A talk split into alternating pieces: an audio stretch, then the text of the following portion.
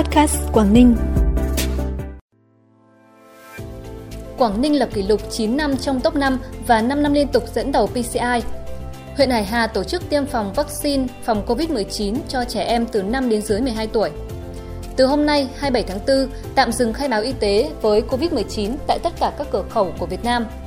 Nga ngừng cung cấp khí đốt cho Ba Lan và Bulgaria là những thông tin đáng chú ý sẽ có trong bản tin podcast tối nay.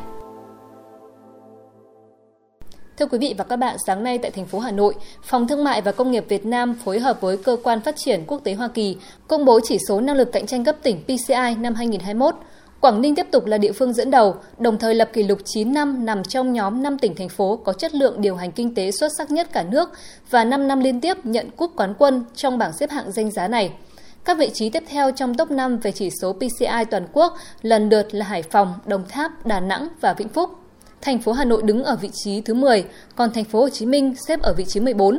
Vị trí cuối bảng không có thay đổi nhiều so với năm trước, lần lượt từ cuối bảng lên là Cao Bằng, Hòa Bình, Con Tum. Sáng nay, Ban Quản lý Dự án Đầu tư xây dựng các công trình dân dụng và công nghiệp tỉnh đã tổ chức lễ hợp long nhịp chính cầu Cửa Lục 3. Đến sự của đồng chí Cao Tường Huy, Phó Chủ tịch Thường trực Ủy ban nhân dân tỉnh. Nhịp chính cầu Cửa Lục 3 có chiều rộng 90 m, cao 40 m. Đây là một trong những hạng mục quan trọng nhất của cầu Cửa Lục 3. Cầu Cửa Lục 3 bắc qua sông Diễn Vọng, Vịnh Cửa Lục có chiều dài hơn 2,6 km, thiết kế 6 làn xe, tổng mức đầu tư hơn 1.700 tỷ đồng. Đến thời điểm hiện tại, tiến độ thi công hạng mục cầu chính và cầu dẫn phía bờ tại phường Hà Khánh đã đạt gần 80% khối lượng công việc. Kiểm tra tại hiện trường, đồng chí Cao Tường Huy, Phó Chủ tịch Thường trực Ủy ban nhân dân tỉnh đề nghị chủ đầu tư cùng các nhà thầu cần tăng cường nhân lực, phương tiện để đẩy nhanh tiến độ hơn nữa, phấn đấu hoàn thành công trình đưa vào sử dụng theo đúng tiến độ đã đặt ra. Cũng trong sáng nay, Ủy ban Quốc gia về chuyển đổi số đã họp phiên thứ hai theo hình thức trực tiếp kết hợp trực tuyến. Thủ tướng Phạm Minh Chính, Chủ tịch Ủy ban Quốc gia về chuyển đổi số chủ trì phiên họp.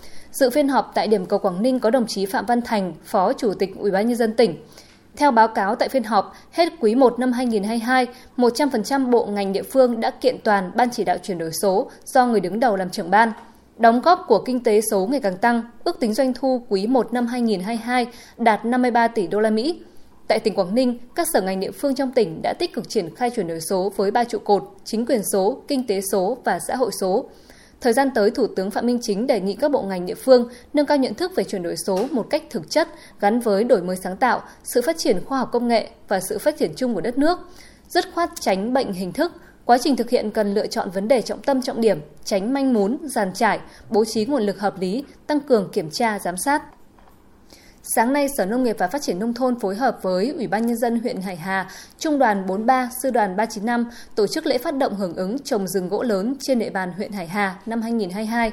Sau lễ phát động, các đại biểu và cán bộ chiến sĩ Trung đoàn 43 đã trồng gần 30.000 cây lát hoa do công ty trách nhiệm hữu hạn một thành viên sửa chữa ô tô Hải Phòng và công ty cổ phần đầu tư và xuất nhập khẩu Quảng Ninh hỗ trợ trên diện tích 30 ha trên thao trường của Trung đoàn 43 theo hướng dẫn về kỹ thuật trồng rừng gỗ lớn. Việc trồng mới 30 ha cây lát hoa theo chương trình trồng rừng gỗ lớn có phần đảm bảo môi trường xanh và công tác phát triển rừng một cách bền vững của huyện Hải Hà và thực hiện thành công các nghị quyết chỉ đạo của tỉnh về phát triển trồng rừng gỗ lớn trên địa bàn tỉnh. Bản tin tiếp tục với những thông tin đáng chú ý khác.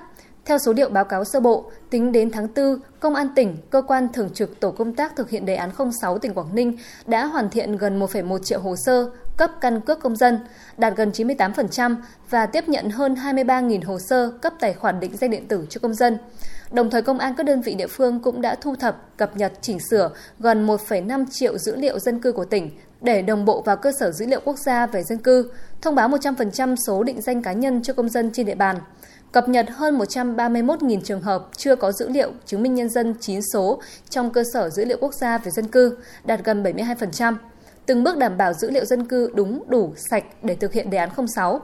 Dự kiến đến hết tháng 4 này, tỉnh Quảng Ninh sẽ hoàn thành việc tích hợp, kết nối dữ liệu hệ thống định danh điện tử, tiến hành cung cấp dịch vụ định danh, tài khoản định danh để công dân sử dụng các dịch vụ tiện ích số và hoàn thành tích hợp các dịch vụ công thiết yếu lên cổng dịch vụ công quốc gia. Hôm nay, huyện Hải Hà triển khai tiêm vaccine phòng COVID-19 cho trẻ em trong độ tuổi từ 5 đến dưới 12 tuổi trên diện rộng. Trong buổi sáng tại điểm tiêm ở trường tiểu học thị trấn Quảng Hà, 126 trên 650 học sinh đã hoàn thành việc tiêm vaccine. Vaccine được sử dụng tiêm cho trẻ lần này là vaccine Moderna. Các em được tiêm với liều lượng là 0,25 ml mỗi trẻ. Sau khi tiêm, đa số học sinh có phản ứng nhẹ như đau, mỏi tại vị trí tiêm, không có phản ứng bất thường. Nhiều học sinh có tâm trạng thoải mái vì được tiêm vaccine để bảo vệ sức khỏe cho bản thân và gia đình. Quảng Ninh sẽ dành các khách sạn có điều kiện phục vụ tốt để chăm lo nơi ăn nghỉ cho ban tổ chức, trọng tài và các đoàn về thi đấu 7 môn trong SEA Games 31 tại Quảng Ninh. Cụ thể có 3 khách sạn ở Hạ Long, Uông Bí, kề cận khu vực thi đấu các môn thể thao là khu nghỉ dưỡng Legacy Yên Tử, tiêu chuẩn 5 sao, Sun Bay Hotel 3 sao, FLC Grand Hotel Hạ Long 5 sao. Cẩm Phả có hai khách sạn là Hải Yến 3 sao và khách sạn Hoàng Tâm. Lễ hội đền Đức ông Trần Quốc Nghĩa năm 2022 sẽ diễn ra trong hai ngày 28 và 29 tháng 4 tại khu di tích cấp quốc gia đền thờ Trần Quốc Nghĩa tại thành phố Hạ Long, nằm trong chuỗi sự kiện văn hóa tuần lễ du lịch Hạ Long 2022. Lễ hội không chỉ là sự kiện văn hóa tín ngưỡng mà cũng là cơ hội quảng bá du lịch địa phương. Năm nay lễ hội sẽ bao gồm các hoạt động lễ cáo yết tại chùa Long Tiên, lễ rước kiệu qua đường 25 tháng 4, đường Lê Thánh Tông đến chùa Long Tiên rồi trở lại miếu Đức Ông. Ngoài ra còn có lễ thả hoa đăng trên biển cầu mong mưa thuận gió hòa, cũng như các hoạt động biểu diễn nghệ thuật và trò chơi dân gian khác như múa rồng, kéo co và chọi gà.